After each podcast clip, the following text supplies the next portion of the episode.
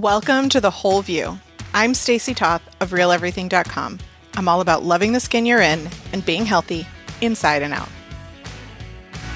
And I'm Dr. Sarah Ballantyne of thepaleomom.com. I believe that scientific literacy is the key to improving public health.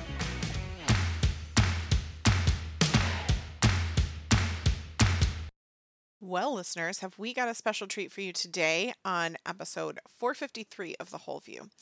We are taking a relook at some of our old shows and the science of it and updating you on, well, the science. I think this plays overall into the message that um, science is an evolutionary process. Things change, we learn, we grow. Um, not just that, but also in life, things change and we learn and we grow. And so we've got years of podcasts of content that you might not have listened to before that we want to kind of bring back up to the forefront as being relevant, or in this case, um, is not even that old, but we already have updated science on it that we want to share with you. So we're starting to kick off um, some podcasts. I don't know if it's if it's going to be a series or what, but essentially we're re inviting you to content that we really um, are some of our favorite shows because we want to make sure you don't miss them and um, updating them for you. I actually so I mean part of part of choosing this one to to uh, start this with um, was some new exciting science that I, I really felt like directly updates uh, this episode. But for me, when I was sort of thinking about um, you know, really the opportunity to highlight our favorite shows and um, and be able to you know bring this back up in, into into the the conversation. For me, I was thinking about the shows that impacted my life directly, and this is one of my favorite examples of it because the act of researching for this episode changed like I made changes in my life as a direct result. I went, "Holy smokes, I need to figure out how to eat breakfast every morning. This is really really important." And I I naturally don't and I naturally don't I think because of cortisol, which is going to be part of our research update after you guys get to to listen to this awesome one of our top favorite episodes ever.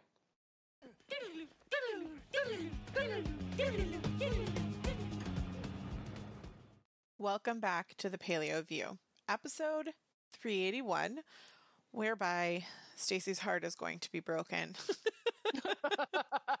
as we discuss breakfast. Is it the most important meal of the day? Yep.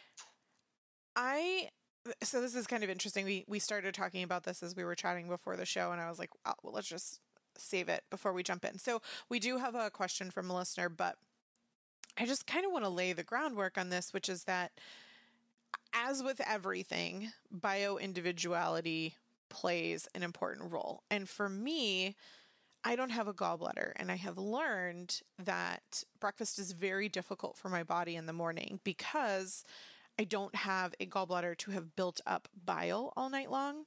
And if I go too hard with whatever it is that I'm eating, it really doesn't matter. I've played with so many different things.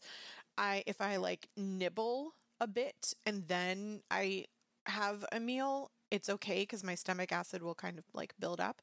Or if I have a coffee with significant I'm saying significant with quotation marks, significant calories from collagen and heavy cream and that'll get my body kind of like digesting a little bit and then I can have like usually an 11 o'clock brunch, but it's not really a brunch. It's like my first meal, and then I have something else, usually like a heavy snack, um, maybe like two o'clock before dinner or something.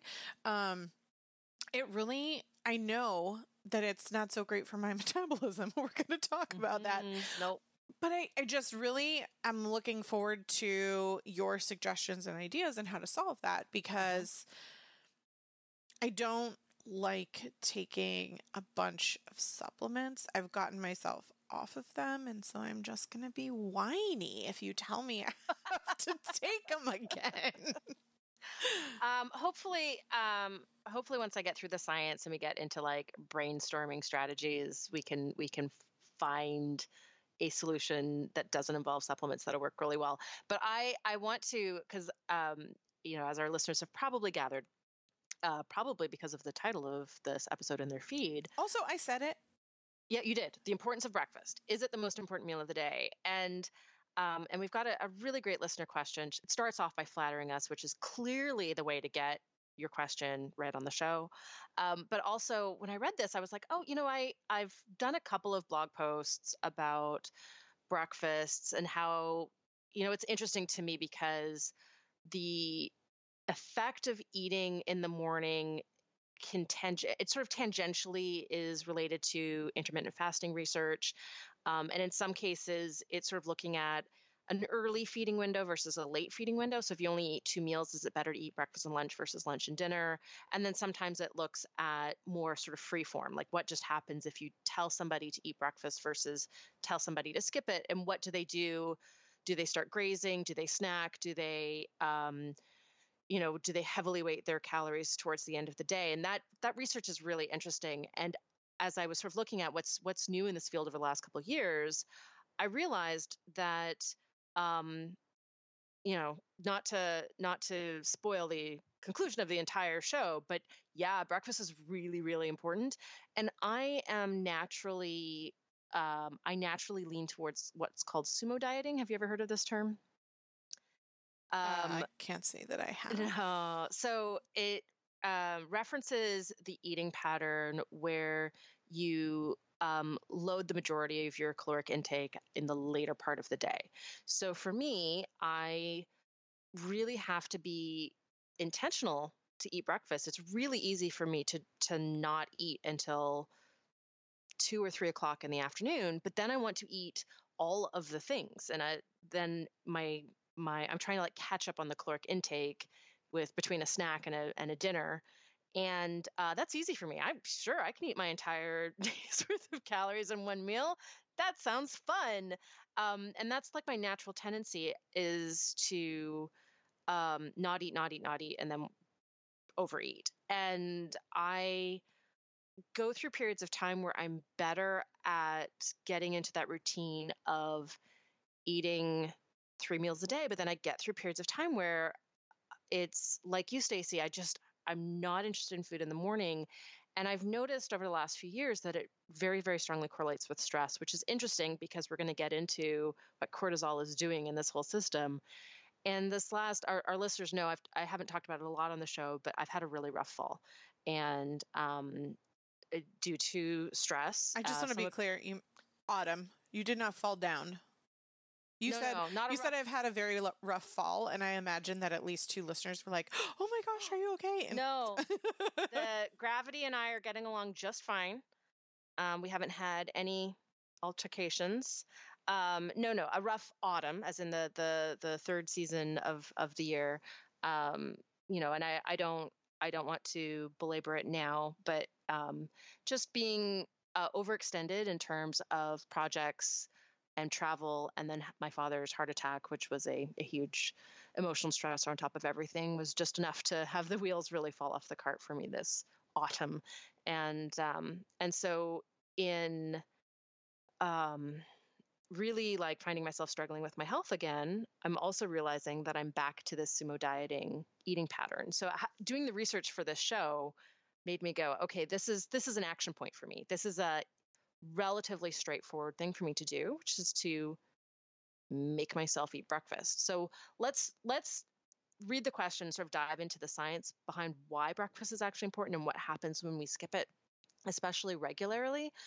And then we can, you know, wrap up with some practical strategies for making uh, breakfast easy and enjoyable and digestible. I'm excited, but also scared. so, uh, this is the listener's question. Hey, ladies, I look so forward to tuning in each week to listen in on your conversations. Thank you for all the work you both do to educate us. I guess I'm a longtime listener, first time caller. here's my question How important is it to eat breakfast? I'm usually up and out of bed by 7 a.m., coffee in hand by 7:15, but I don't get hungry until 11. Then I'm a grazer until about 3 p.m. Dinner is around 7, and I'm in bed by 8:30, asleep in about an hour. Sarah, I do take your sleep advice very seriously and have made sleep number one. I would really like to drop about 15 pounds, and I'm willing to make a shift uh, in when I eat if that would help. Am I missing out on important health benefits by skipping breakfast?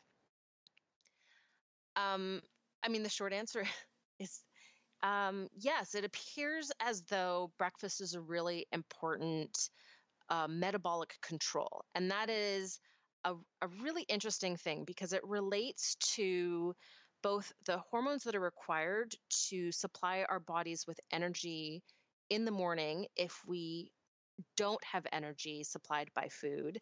Um, but then it also relates to some hormonal programming that is impacting throughout the day.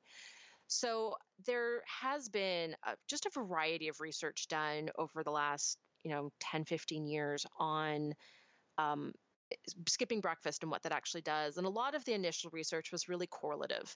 Um, and so we know with correlative research, it we can't say there's a, a cause, right? So it could just be um, that skipping breakfast, people who do that also have this other bad habit that also has the effect, right? So it's it's hard with those, especially the early studies where they they knew that um, eating breakfast seemed to correlate with, like, say, weight loss success, success in maintaining maintaining a healthy weight, um, seem to correlate with some better health outcomes. But it's not until the last, um, I would say, five years where there started to be some really well designed crossover um, randomized control trials. And a crossover trial is a really interesting design for something like this, right? Like, obviously, if you're in a clinical trial, you know whether or not you're eating breakfast or not, right? Like, it's it's impossible to blind you to what you're doing. Um, somebody looking at your data could be blinded, but at some point, that analysis still can't be blinded. So, in the absence of being able to do what's called a double blind uh, clinical trial where both the participant and the person analyzing the data doesn't know what group you're in. A randomized uh, crossover is a really great design because it means that every single person in the trial do, is at some point in each group. And when you do each group, it is uh, randomized. So you might do control where you eat breakfast first. Uh, you might do um, the intervention where you skip breakfast second, or it might be the reverse, or there might be, you know, extra groups. I'm actually going to get into a little details of about a study where they actually compared three meals a day versus skipping breakfast versus skipping dinner. And there's quite a few studies like that, which really come from the intermittent fasting research, trying to understand the impact of these shorter feeding windows. So, again, this kind of pulls from a few different places in terms of understanding skipping breakfast. Um, but there's been some some studies that are starting to show that regularly skipping breakfast does negatively impact metabolism in the like context of increasing risk of metabolic syndrome which is kind of scary actually. Um, as i started updating the research and looking at some of the meta-analyses which are like the pinnacle of uh, really being able to um, prove an effect in terms of clinical trials because what a meta analysis does is it takes um, pools the data from multiple clinical trials and analyzes this bigger data set, which is really important for being able to hone in on the magnitude of an effect um, as well as tease out um, details of, of different effects. So, as we look at this data, um, what's really interesting is no matter what kind of group of people you select, there are measurable problems with skipping breakfast. So, for example, there was a study in healthy, lean women, um, and they either they it was again a sort of crossover trial. So they either ate three meals a day for two weeks straight, or they skipped breakfast for two weeks straight. And this, you know, some of these studies, the caloric intake is controlled, and some of them they're not. Um, this one it wasn't. But what it found was, you know, these women didn't there wasn't a group that where they lost weight, right? It was about they they were all the, the same, whether they skipped breakfast or not. but when the women skipped breakfast, they had reduced insulin sensitivity, so they're developing insulin resistance.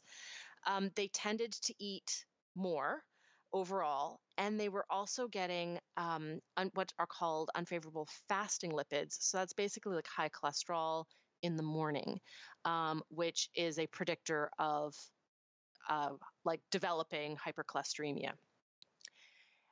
So what's that that's like lean healthy people and then there's other studies right that have taken now now you're taking at-risk people taking overweight and obese participants um, and comparing uh, shifting the um, the high calorie meal of the day most of us have our high calorie meal at dinner um, and what they did with these people is they shifted the high calorie meal to breakfast compared to high calorie at dinner and once they had their big meal at breakfast instead of dinner it uh, improved their um, fasting glucose and insulin sensitivity and lowered triglycerides, which is the most important um, cardiovascular disease risk factor in a lipid panel. And they experienced weight loss, which is uh, like really, really fascinating. There's been a variety of other studies that have sort of looked at, interestingly, when you skip breakfast, you have a higher glycemic response to the same meal at lunch. Um, there's a variety of studies that um, have shown now that um, women who skip breakfast, men who skip breakfast, will basically be more insulin resistant later in the day. Um, there's even potentially an impact not just on cortisol, because what's happening when you skip breakfast is your body is increasing cortisol more than it normally would in order to drive the production of glucose to meet your body's energy needs as you're getting up and getting out of bed. But it's also impacting testosterone, it's impacting sex hormone binding globulin. And these, I mentioned these couple of, um, to me, they were, they were, um, I, was shocked at the magnitude of an effect um, and quite alarmed because of the implications for my own tendency to skip breakfast.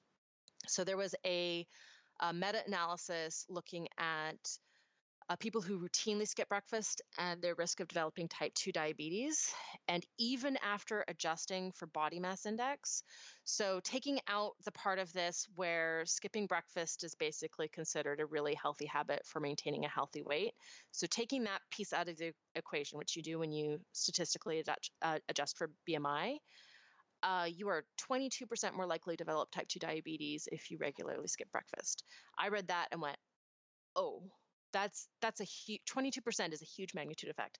And it's about the same with cardiovascular disease. So there was another meta-analysis. This was only in men and women over 40 and they basically compared people who regularly skip breakfast versus people who eat three meals a day on a regular basis. And those who regularly skipped, skipped breakfast were 21% more likely to experience cardiovascular disease and die from it and the all cause mortality in that study showed that skipping breakfast resulted in a 32% higher all cause mortality.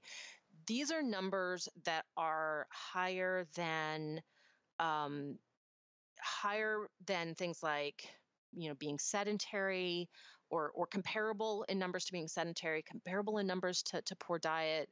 And it's it's kind of um, like I was really surprised to see such a high magnitude of an effect when we start looking at all of the this data because what it's telling us is that breakfast is basically programming our metabolism, including um, how we're processing fats and how we're processing carbohydrates, right? So it's it's impacting our blood lipids and our uh, glucose response and insulin sensitivity for the whole rest of the day based on whether or not we're eating breakfast.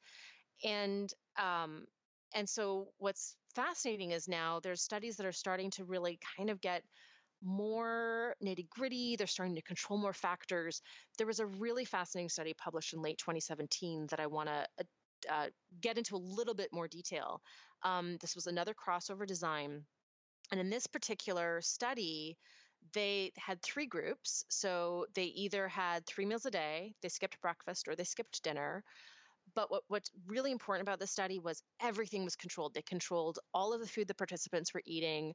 They were eating uh, 55% of their calories from carbohydrate, 30% from fat, 15% from protein, um, which is in the realm of um, what macronutrients you know should be i would argue that it, we probably should be eating a little bit more protein than that but it's it's within the realm of a macronutrient breakdown from whole foods that would typically result in uh, fairly good markers of insulin sensitivity and um, blood lipids. And what they did was then they, they then looked at not just the insulin and blood sugar response, but they also looked at inflammatory responses, which is really important here because we know that, uh, for example, having high insulin is inflammatory. We know that having high blood sugar is inflammatory. And we know that having high um, what's called free fatty acids, which is basically a lot of fats in our bloodstream after we eat, is also inflammatory, and that having high free fatty acids after we eat can drive the insulin resistance. So inflammation is kind of this this mechanism holding everything together. Um, now, what was really interesting, because this was research that was done out of sort of the field of researching intermittent fasting, was that they discovered that if you skipped a meal, um, you actually did have a little bit higher uh, energy expenditure, which is one of the the main um, sort of rationales why people get really really excited about intermittent fasting was that it you know increases basically you know fat oxidation. So you're actually burning your fat stores and it increases your metabolism slightly. But what was really interesting was the participants when they skipped breakfast they also had higher inflammation um, and they had this impaired blood sugar response. So they're developing um, insulin resistance or, or, you know related to the next meal that they ate um, and like a, a fairly in, intense level. So one of the the ways of measuring this is called the HOMA index. It actually when they um, skipped breakfast it was 54% lower than if they skipped dinner. So that was what was really uh, or sorry, if this other way around, if they skipped breakfast, it was 54% higher than if they skipped dinner. So that was what was really cool about the study was they showed that all of these metabolic effects were not related to skipping a meal, but related to skipping breakfast versus dinner. So they actually were making an argument for um, if you're going to do intermittent fasting, having your feeding window earlier in the day and skipping dinner instead of skipping breakfast, so that you can enjoy this slight increase in energy expenditure and fat oxidation without having this increase, this 54% increase in insulin resistance, as well as this increase in inflammation. The increased inflammation, if, if I remember correctly, was like 46%. And so it's it's a really interesting way of looking at breakfast as being this um, this regulator of metabolism. And as more papers are trying to really get into mechanisms, right? So there's this inflammation piece, there's this hormone piece with testosterone and sex hormone binding globulin. There's also um, some studies showing that if we eat in the morning, the um, what's called diet induced thermogenesis. So it's basically we ate and it increased our production of body heat, um, which increases requires energy, right? So that's part of our metabolism. Like we're burning calories just by keeping ourselves warm blooded. That food is more thermogenic in the morning compared to the evening. It's actually like 44% lower um, in the evening compared to the, the same meal in the morning. And so it's probably related to circadian rhythm hormones and how circadian rhythm hormones feed into our metabolisms. And so we're actually really well programmed in terms of these this entire system to consume food earlier in the day. And there is some research even showing because we need to increase cortisol um, in order to drive the production of glucose for energy if we skip breakfast, that um, there's a stress piece to all of this. So it's it's potentially why people who are stressed are more likely to skip breakfast. So it's it's more like a symptom of things not being great rather than um, in this particular through this particular lens rather than um, the like it's it's if you're stressed you're more likely to skip breakfast rather than skipping breakfast is more likely to stress you out even though skipping breakfast does raise cortisol. But what's interesting is it creates this like actually what's called a positive feedback loop but one that's very very bad to have where skipping breakfast is actually driving cortisol dysregulation caused by chronic stress which is then of course making that person naturally not want to eat breakfast and as I sort of branched out, that out, person, from, do you want to just go ahead and insert my name as you're talking about this? I mean, you can insert my name in here too. That's the thing. Is uh, this this one touched home uh, as I was researching, and there was maybe a few expletives um, uttered as I was discovering some of these papers. One of the other ones, just a fun fact that I found really interesting because there's obviously a stress piece here, and that's I recognize that as being the key driver of my natural, not healthy eating pattern is very, very clearly driven by stress. But there's also a sleep um, a piece here too. So I found one study, it was a study in adolescents, but it actually showed that they were 44% more likely to eat breakfast if they got enough sleep. So that to me is just fascinating, right? Like um, we know that sleep is really, really important for regulating metabolism. That um, getting uh, not getting enough sleep dramatically increases risk of obesity, dramatically increases risk of cardiovascular disease and type 2 diabetes, all of these things that are related to um, skipping breakfast as well. And yet those things go together. And it's one of those interesting things where we recognize that good habits tend to go together. When you start working on some good habits, you tend to kind of like accidentally develop other good habits, and bad habits tend to compound as well. So when you start doing um, uh, yeah, I don't want to say that these are necessarily choices because I don't feel like that's fair. I feel like if I was to describe my, myself and my eating habits, it doesn't feel like a choice. I really just don't want to eat first thing in the morning. Um, it's almost like I have to, in order to choose to have breakfast, I have to like overwhelm the instinct, if that makes any sense. So it, it doesn't feel like I'm choosing not to, but it does feel like like I'm choosing to eat breakfast when I'm sort of fighting that natural desire to not eat. So I don't want to say that these bad habits are choices, um, but it, they are the types of things that can kind of unravel and they they cluster together and they add to each other, right? So we know that there's an impact with already correcting for things like sleep and weight and like diet and smoking status, right? Like these types of studies um, are already trying to control as many of those factors as possible to tease out the effect of this one thing that they're evaluating. So we're able to say that um, if you don't get enough sleep, you're at higher risk of developing type 2 diabetes, but you're also at higher risk of not eating breakfast, which itself will increase risk of diabetes. Oh, and by the way, like we can keep this going if we want to go even beyond this topic, not getting enough sleep increases the chance that you will choose fast food over fresh fruits and vegetables, which then also increases risk of type 2 diabetes.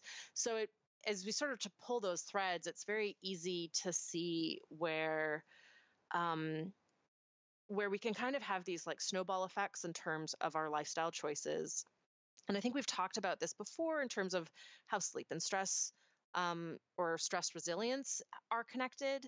Um, I think this is like another thing to put on this pile, like recognizing that eating breakfast and um, most importantly, a breakfast that includes some kind of high quality protein is really, really important for programming our metabolisms throughout the day, for programming our insulin system, our cortisol system, our sex hormone system is is also being impacted by um, whether or not we eat breakfast, and all of those things are better regulated and sensitivity is better maintained if we consume breakfast, and then recognizing that we are more likely to consume breakfast if we're getting enough sleep and regulating our stress. So these things feed into each other. It's it's not one um, sort of habit in isolation that everything is linked which i i find that to be really empowering information because I can look at that and go, okay, so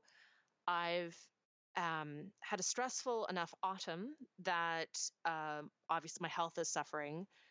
Um, and there's habits that I'm sliding into related to my stress that I can work on that will help to regulate my stress, right? So, eating breakfast helps to blunt that morning cortisol response when it's too elevated.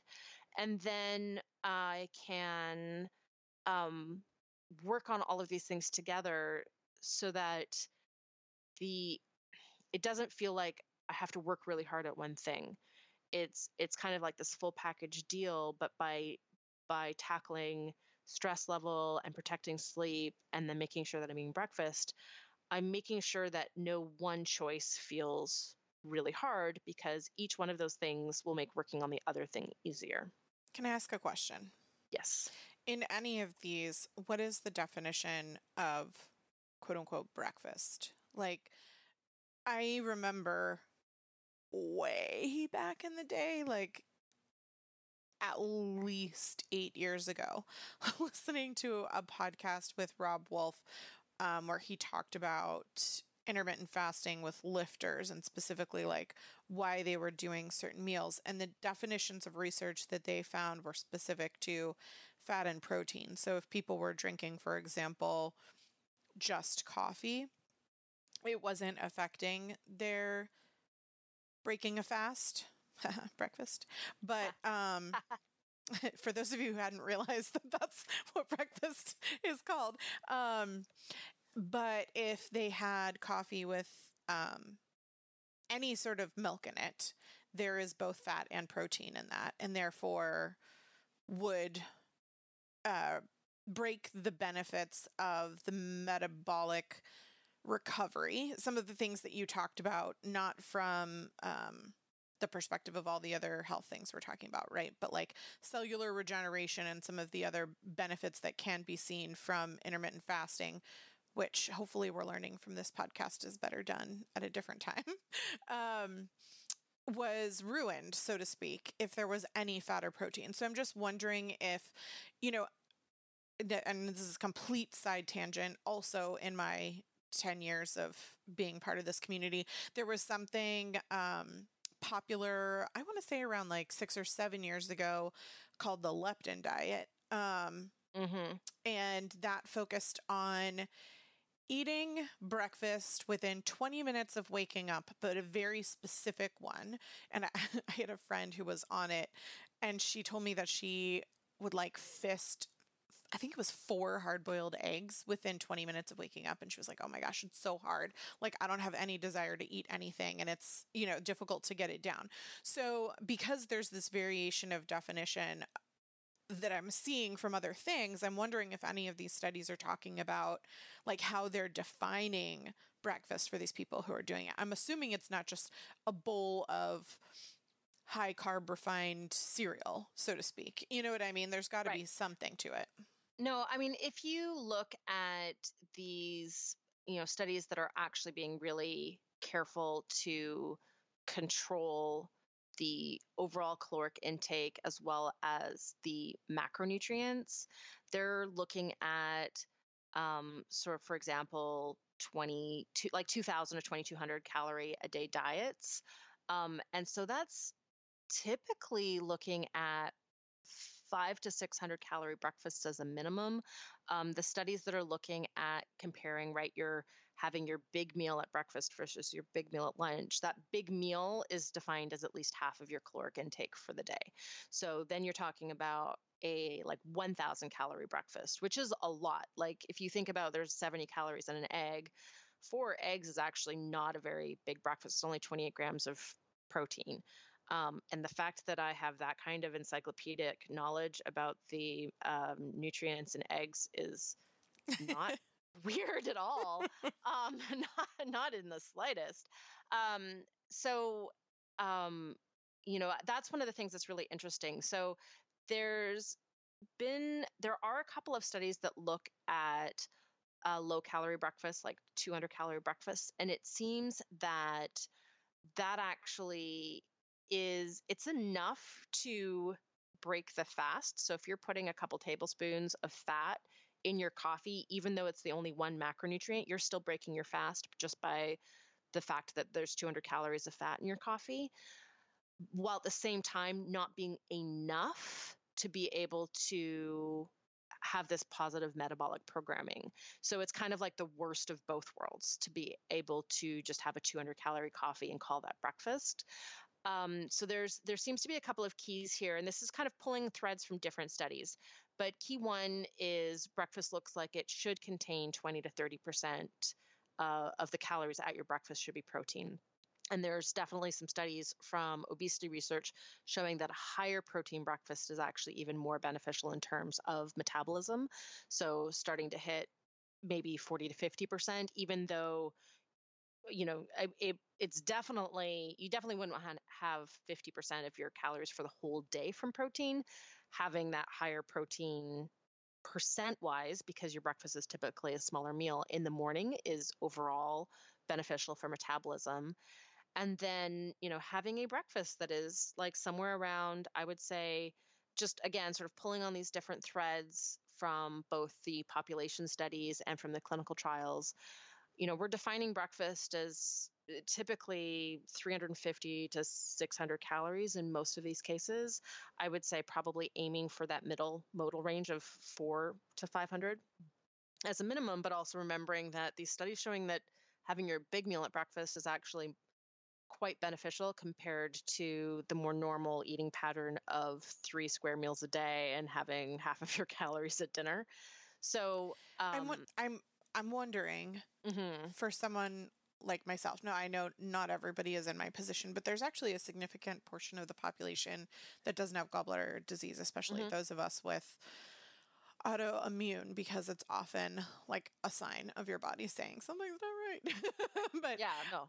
Um so I'm wondering for someone like myself. So I have this is not not a plug, but you're welcome. Um, found that the collagen veggie smoothie, when combined with coffee and half a frozen banana, is something that my body mm-hmm. can do, and I kind of pace it. It's not like I drink it all within two minutes, which I think helps my body digest For it. Sure.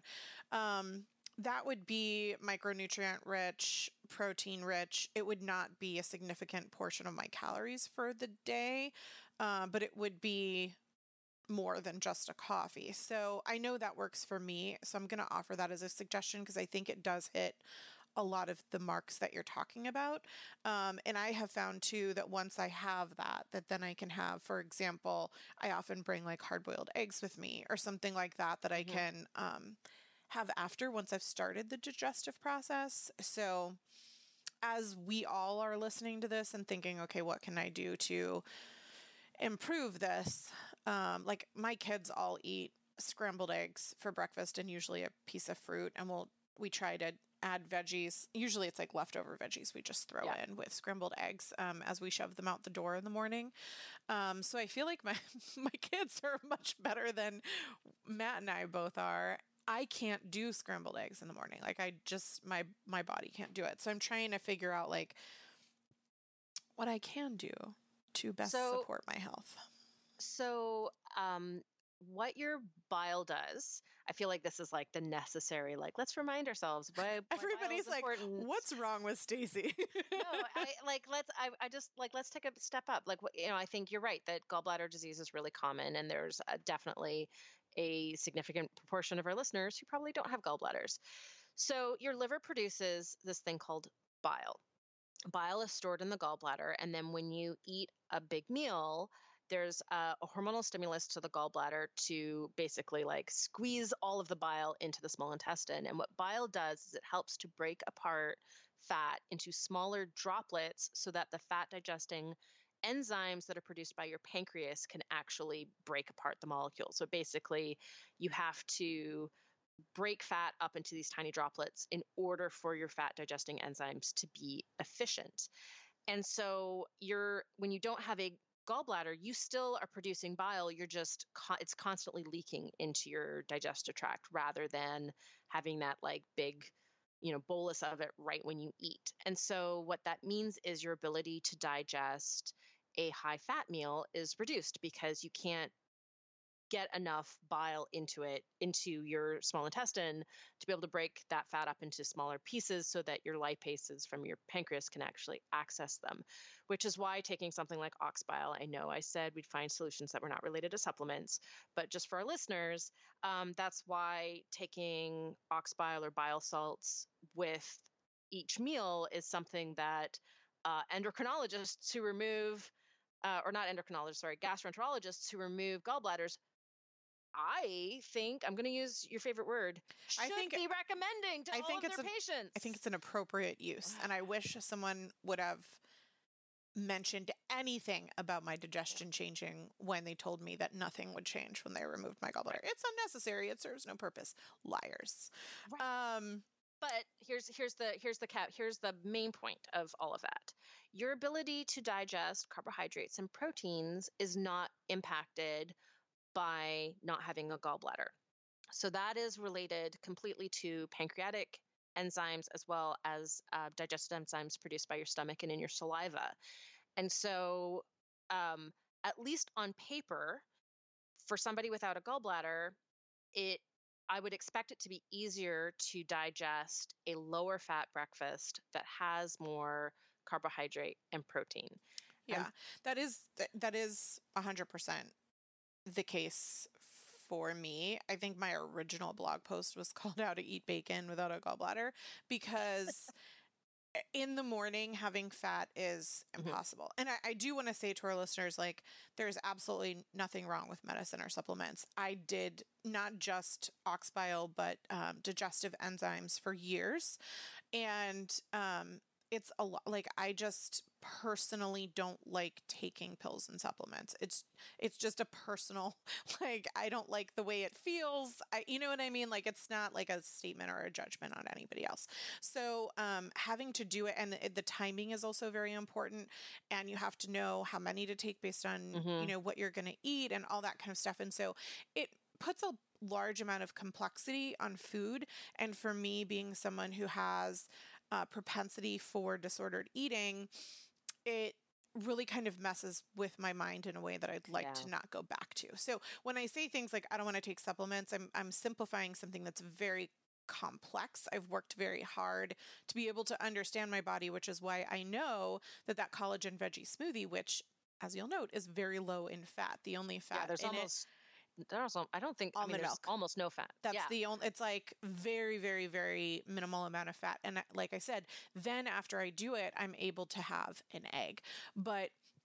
I thought for a really long time that I had an egg allergy because I would have eggs for breakfast and get super sick. And even just the minimal amount of fat from eggs in the morning was enough to make everybody out.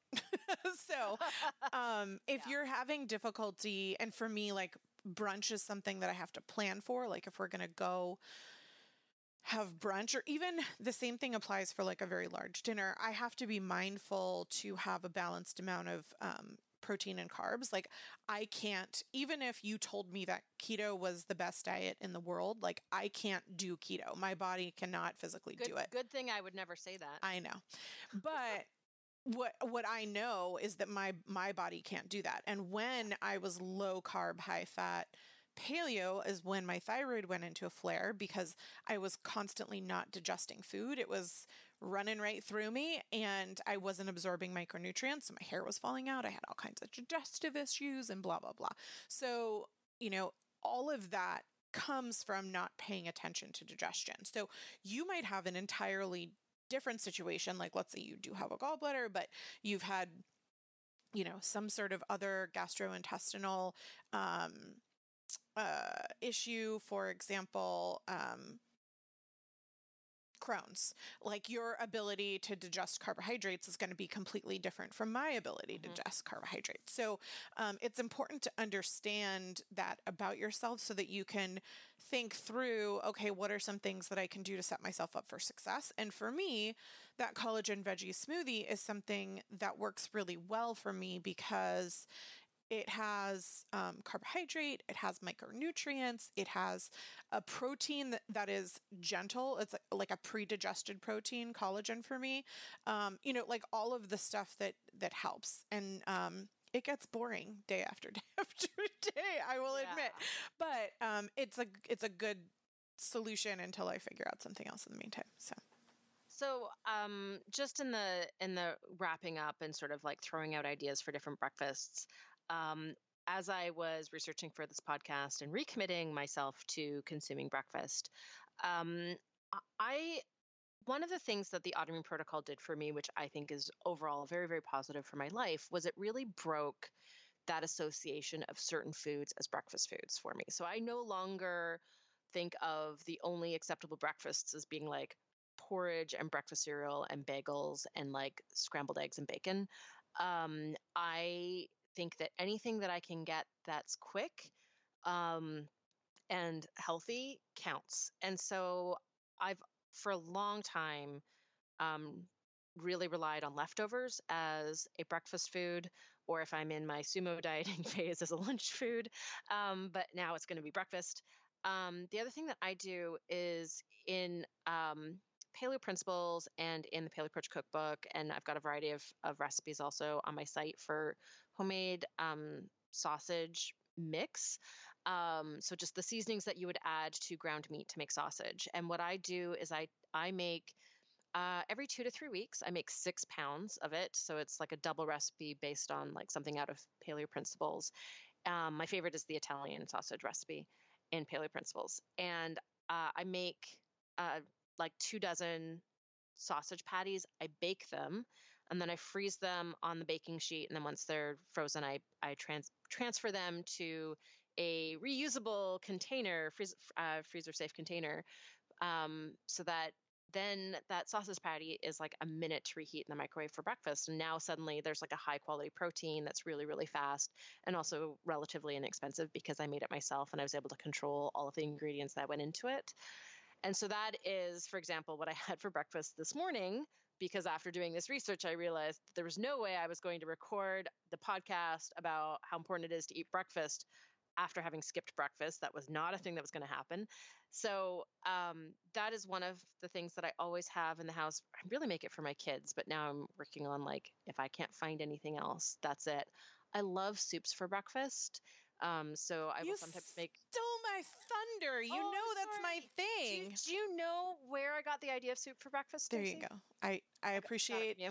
I appreciate the shout out. Thank I you. I got it from you and was introduced to its deliciousness by Matt.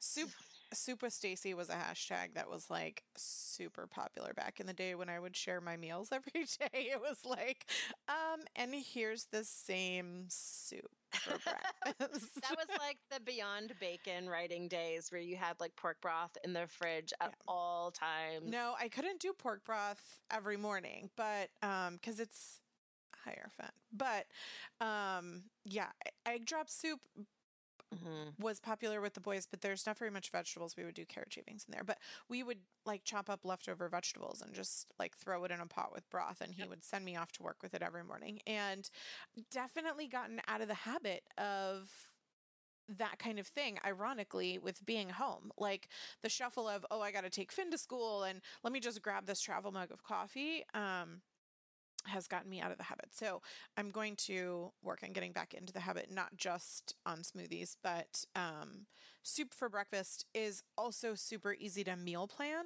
Like, Yeah. you know, you make it one batch on the weekends, and we just put up an epic broth tutorial on our blog using an Instapot because our uh, tutorial from six years ago, I think it was. Can you believe six years ago was our broth tutorial?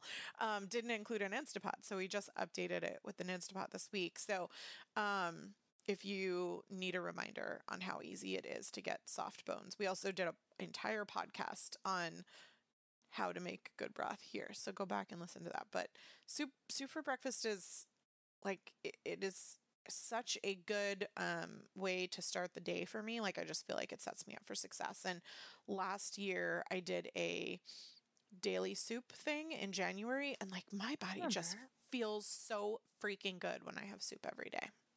Yeah, isn't it funny how we do things and we feel so good and then we do it for a month and then we stop? I know. I feel like uh, human nature something something something something. No, I um I I've been aware of the research showing that breakfast is really, really an important meal for a number of years. I mean, I think I, the first time I wrote about breakfast as an important meal of the day was on my blog was in 2013. Uh, so again, uh, it's been it's been a minute, but just the the couple of new meta analyses from 2019 really drove this home to me that this is now like I'm not waiting for January's resolution. I am committing.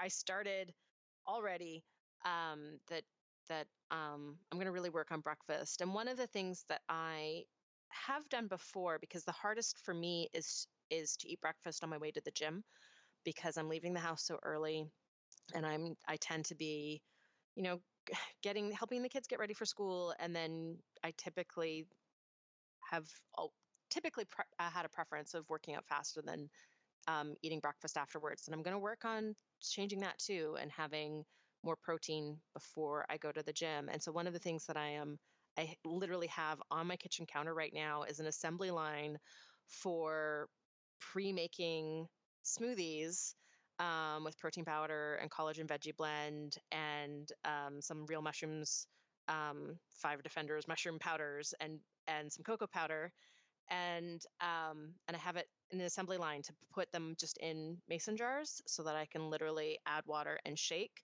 on my way out the door. And so that is set up as soon as we're done finish recording. That is my task is to make sure that I have a full week's worth of smoothie breakfasts for specifically for the mornings that I am heading out the door to the gym.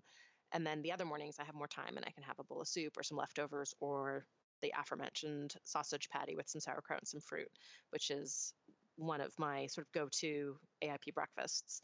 Um, but I think that the the biggest takeaway that I want for our listeners out of this is that it is if skipping breakfast is something that you're used to doing, it is a worthwhile habit to form to consume breakfast. And whether that's easiest for you to make yourself a smoothie or easiest for you to, you know, grab a you know, chomp snack sticks and a bag of wild Zora and a couple of, you know, a piece of fruit. Oh, or if it's easiest for you to just always make sure that you have leftovers from the night before that you can have for breakfast. There's a lot of different ways to solve that problem of how do I get f- healthy food into my body first thing in the morning when I'm tired and I, I really don't want to have to go to any effort. Like that to me is what breakfast is, is, is the meal that doesn't require work that sets us up for the day. And what this research shows us is it's it's worth figuring out how to solve that challenge in our own individual lives so that breakfast is not a chore and that it's not a unusual like special Sunday treat, but that it's something that we do every day. I like it. I'm going to try. Uh, me too. me too. How about we all on social media, you tag us and we will make an effort to share what share breakfast. Yeah, share mm-hmm. breakfast what's working for us and hopefully inspire us all to make it happen. I do think it makes so much sense and this is what they did in ye olden days to have like a larger breakfast. It makes so much sense that mm-hmm. you would eat the preponderance of your calories before you were about to expend those calories in energy use versus at the end of your day when you're you know what I mean? Like no, when you need it before you cut down the trees yes exactly your cabin exactly like when woods. did our culture decide that when you got home and you were like oh yeah I'm ready to wind down like that's when to consume all of your calories. Doesn't make any sense to me I blame the invention of the television.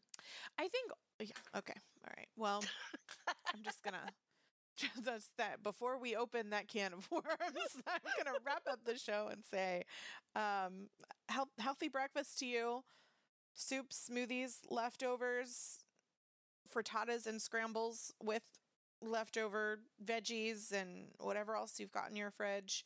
What is uh, Nom Nom Paleo calls it something? Um, garbage something. Gar- I think she calls it like garbage scramble, whatever whatever it is you're you're doing, just throw it in there, and hopefully you can have um, an an energized, stable day with a healthy breakfast. I think it's interesting, you know, we do we do more for like our loved ones than we do for ourselves. So when I think Sure. about this and I think about how I make sure that my boys have like a good breakfast before they go off to school, especially when there's SOLs. We make a big deal out of like they get to choose what they're having for breakfast that day and you know what I mean? And then and then I'm like, what am I doing for myself? I'm looking at my empty coffee cup right now. and I'm like, okay, I need to do better. So um awesome. Well, we will be back again next week and it's a topic that I am super excited about. Actually, we just planned out our calendar for the next 5 weeks, which we rarely do, not just because we're not planners, but specifically because we like to be responsive to what's happening in the world. And um, frankly, we know what's happening over the next month. The holidays are happening, and we hope Mhm. that you had a wonderful Thanksgiving. And we're excited to talk about a lot of topics that um, often come up around this time of year. And um, I mean, I'm always excited when I get to submit questions. I hope you're excited too. Co-host prerogative. Do what I want. I'm complimentary of Sarah, and she says, Yes, I like that idea. That's it. That's how it works. Yeah. awesome. Well, thanks for listening. And if you have follow up questions that you'd like us to cover, um, d- dive deeper into, or other topics that you want, um, you can submit them through the link on our websites. You can always please engage and comment with us on social media. We love to hear from you.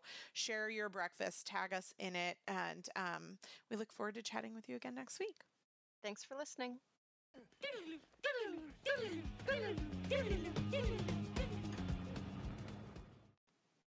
and welcome back. You're back to the future.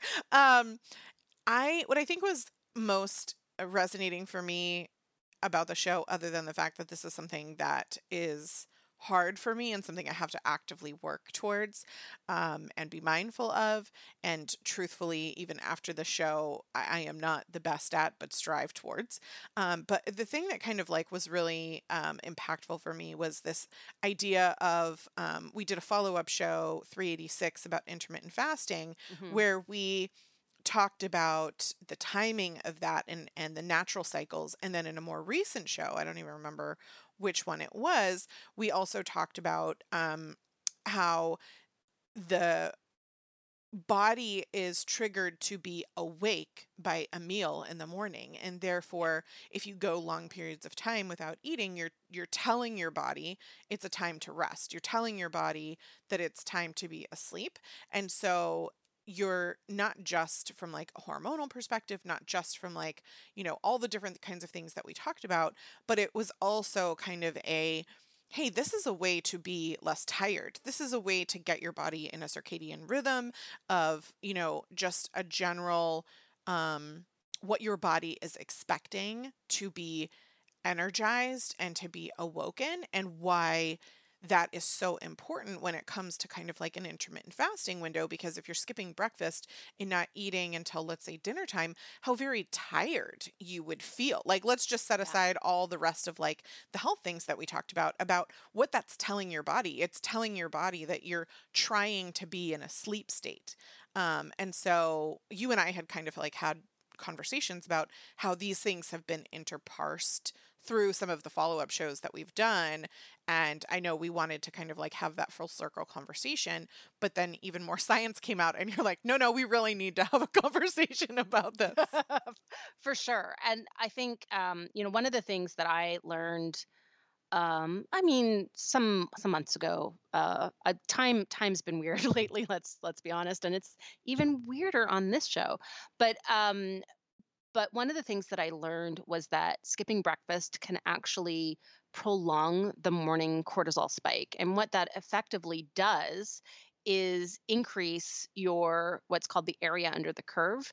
So if you think about your your cortisol kind of has this big spike in the morning a little bit before you wake up and then it slowly drops off during the day and then certain things like eating uh, will give you a little bit of a, a boost in cortisol um, obviously anything that triggers a stress response will give you a little bit of a boost in cortisol so it's kind of like a wobbly line down but overall it sort of decreases throughout the day and it should be at its lowest basically when you're going to bed and your melatonin is at its highest.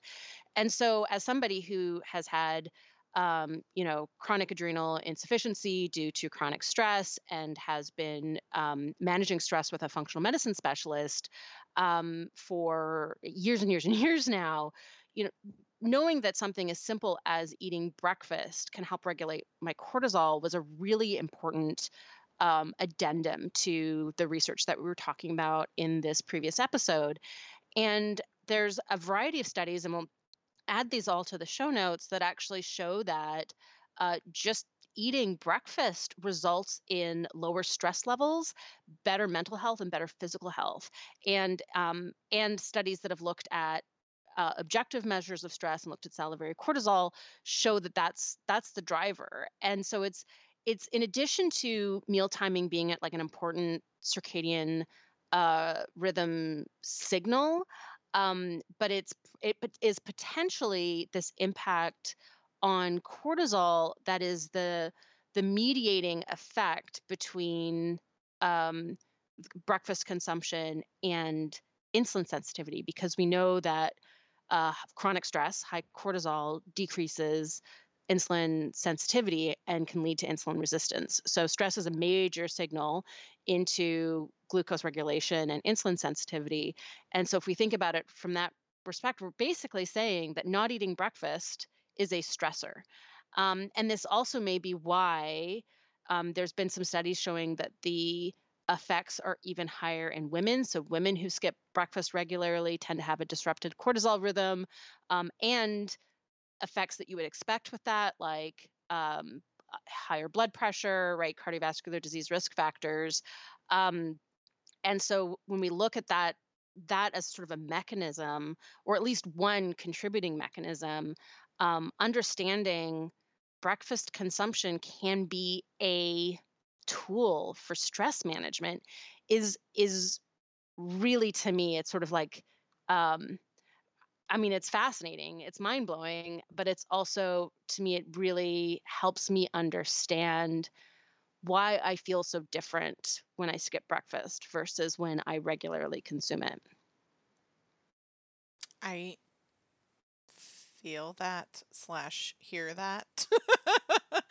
I um you know I've shared before about not having a gallbladder and having been a vegetarian for 7 years like breakfast is such a hard balance for me but it is something that I really genuinely know is good and important to figure out um and so one of the other things that I wanted to kind of like mention and remind people that we we talk about in the show it being a certain size of caloric value and how you know coffee with cream and collagen is not a classification for um, breakfast right it's not activating mm-hmm. digestion and it's not significant enough from a calorie perspective but um, what i personally find if you struggle with stomach acid in the morning for a variety of reasons there's a lot of reasons for that um, in addition to supplements that you could work on with a medical professional, you can also eat like a series of small things over the course of you know a bit of time in the morning and work up that digestion and, and work waking up your system. And i find that this really works well for me for things like you know just having hard boiled eggs made and being able to to grab them with my coffee and then once i've kind of woken up a little bit maybe add more of different things in still within a you know breakfast window not waiting like an hour or two. But for me if i try to like sit down and eat a large meal at breakfast i don't feel well. And we don't want yeah. you to not feel well either right? We can come up with alternative solutions. And i think really encouraging yourself to try to find the things that work for you and work towards getting that meal in can be of great value especially with the overwhelming science that we're seeing now um, supporting why, for a multitude of reasons, this is good. Well, and let's talk about the the new study that that really made me want to to revisit this this topic. Um, it was just presented at the endocrinology conference, and so it we're still waiting for the peer reviewed published paper. Um, so keep in mind that these are preliminary results. But to me, when we consider this in the context of you know research showing that um, you know breakfast is really important for cardiovascular disease risk, for diabetes risk, um, for uh, insulin management, for stress management. Um, there's even been studies done recently that have shown that consuming breakfast actually decreases risk of uh, depressive symptoms. Um, there was a, a, study just published last month that showed that regular um, breakfast skipping increased all-cause mortality in a American cohort and uh, cancer-related mortality, which is really fascinating because it's um, there's been studies uh, also showing that um, skipping breakfast can activate some inflammatory pathways. Um, so that we've got these sort of like mechanistic understandings through the immune system and through these really important uh, hormones, right, insulin and cortisol, of of how uh, breakfast as a habit can can lead to better health outcomes. So what this study did was they they analyzed data from the National Health and Nutrition Examination Survey from over 10,500 adults. And what they did was they divided participants into three groups depending on the total duration of food intake. So their their goal with this study was to really look at um, time restricted feeding, which is what we we technically call intermittent fasting, and looking at uh, what we talked about in episode 386 and a little bit in this episode of that early time restricted feeding window where you're consuming, say, breakfast and lunch versus a late uh, feeding window where you're consuming uh, lunch and dinner, right? So the idea of, you know, if you're going to shorten the, the time window, um, that previous studies have shown that you can avoid the inflammatory effects and the insulin resistance effects of breakfast skipping by moving that window earlier in the day. So this the study was really designed to to examine that in more detail and and really expand our understanding of time restricted feeding. And so what they did was they looked at people who had a feeding window of less than 10 hours, a feeding window of 10 to 13 hours, and a feeding window of 13 hours or more. And then they created uh, six different subgroups based on when people started eating. So did they basically did they have breakfast? So their their cutoff was 8:30 in the morning. So were they eating? Did they start eating before 8:30, or did they start eating after 8:30?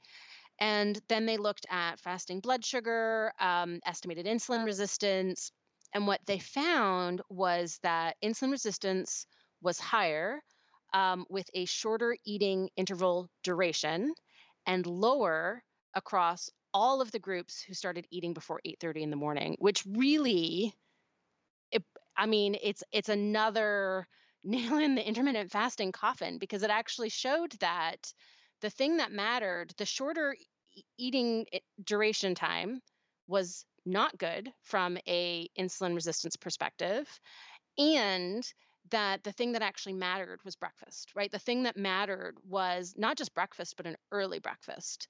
Um, I'm really looking forward to when the the full uh, you know the full analysis is published so that i can really dig into the data i'm really interested to see how that breakfast time correlates with wake time um, so we can kind of infer that probably most of those people just based on averages were awake between six and seven so we're talking about probably something like eating breakfast within two hours of getting up. I'm interested to see if that was part of their statistical analysis, if they corrected for that. Um, so that's something I'm definitely we don't we don't yet know from this study. But what was really fascinating was, you know, just being able to show that regardless of the feeding window time. So so whether it was uh, eight hours or 14 hours, people who ate breakfast early had lower blood sugar levels, less insulin resistance, and reduced risk of developing type 2 diabetes. And that that lower, that shorter feeding window actually was problematic. Um, and I think this is consistent with all of the data that we've shared um, on this episode as well as episode 386. Um, but I really felt like this this study we don't talk about we don't talk about um, studies presented at conferences very often on this show because um, there's there's studies that still need to go through the publication process. It's always better to talk about a study once all of that data is out. But I think that um, in the context of more and more scientific research, not just confirming the health benefits of regularly consuming breakfast, but also um, getting into the mechanisms, right? Understanding that um, skipping breakfast is a stressor and that can be driving insulin resistance and higher blood sugar levels. I think is is really important to emphasize. And so I think that as we sort of wrap up this this episode, I want to reiterate, Stacy, what you've sort of said about you know going slow.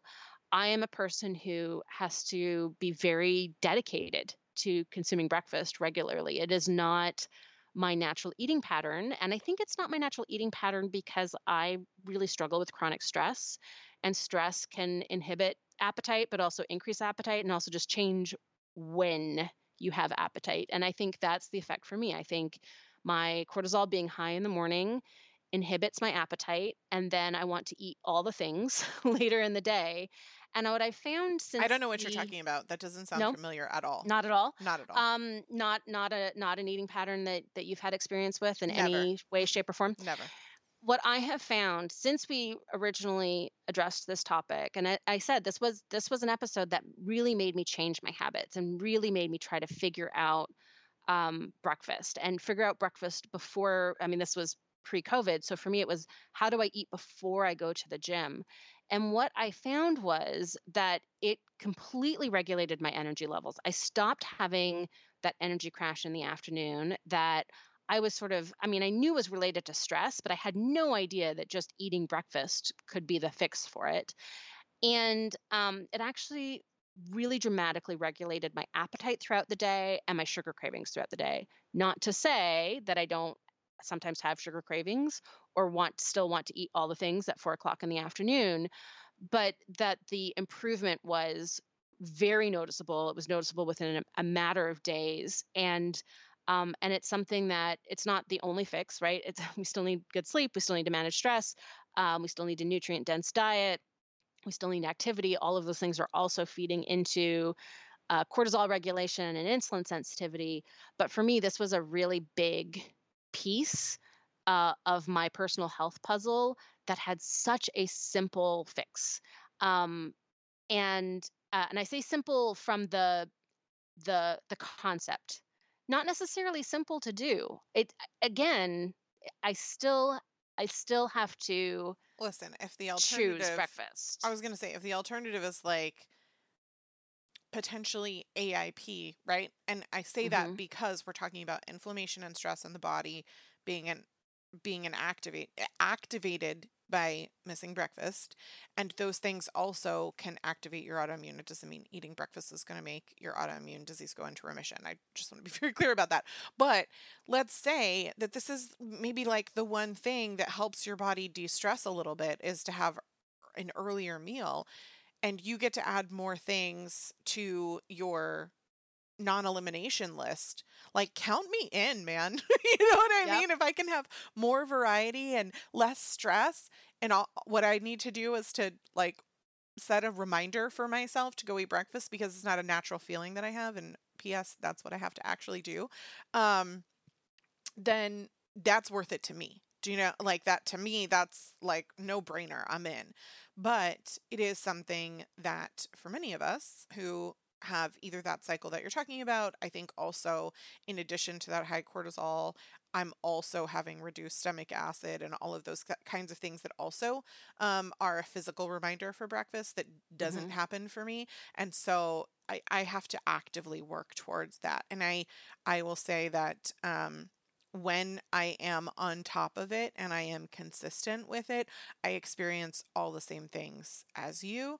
And so I hope that that gives hope to people who are looking for easy ways to tweak because I would agree with you like no it's not you know it's we're not telling you that this is like a super easy thing because we recognize that changing your pattern of any kind um, is a habit change which is a difficult thing to break but that it's when compared to some of the other things where you might have to like make your own tomato sauce because there's no nightshades like Right. relatively to the amount of effort that goes into something this um, is easier to execute if you just um, hard boil some eggs and keep them in your fridge and can grab them or you know whatever your go-to breakfast of choice is that just happens to be super convenient for me and is the like protein and fat that um, I'm looking for. And then I often have like a banana with it because that's a nice um, fiber carb for me that is easily digestible. Mhm. Um, I also, as Sarah despises, really enjoy smoothies. Um, and I put whole vegetables, frozen fruits, and things like that in there, not just, you know, powders and proteins and no juices, right? Like it's it's and it what I think it does for me, Sarah, that probably um you don't need so much of is it's a pre-digestion, right? It's like pre-digesting the spinach for me and things like that that make it easier for me in the morning. So I think the thing to do is to really just find the things that are quick and easy for you so that you're more likely to reach for them and do them. So thanks for listening to our first like what are we calling this? The the bonus show or This you know. the the best of or uh, our favorites or going uh, back in time? important updates. So many, so many good. I'll be curious to see what what we and the team choose as the best name for this because you listener already know what it's called because it's in your show.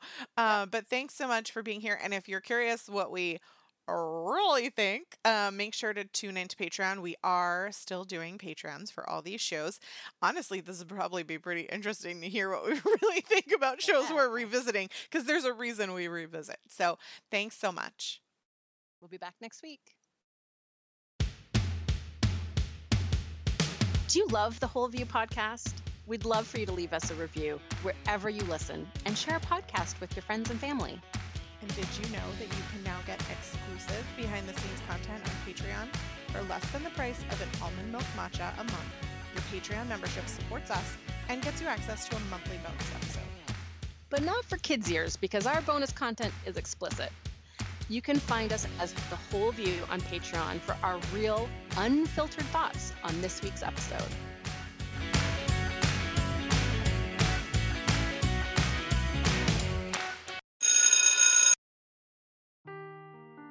Seeking the truth never gets old. Introducing June's Journey, the free to play mobile game that will immerse you in a thrilling murder mystery. Join June Parker as she uncovers hidden objects and clues to solve her sister's death in a beautifully illustrated world set in the roaring 20s. With new chapters added every week, the excitement never ends. Download June's Journey now on your Android or iOS device or play on PC through Facebook Games.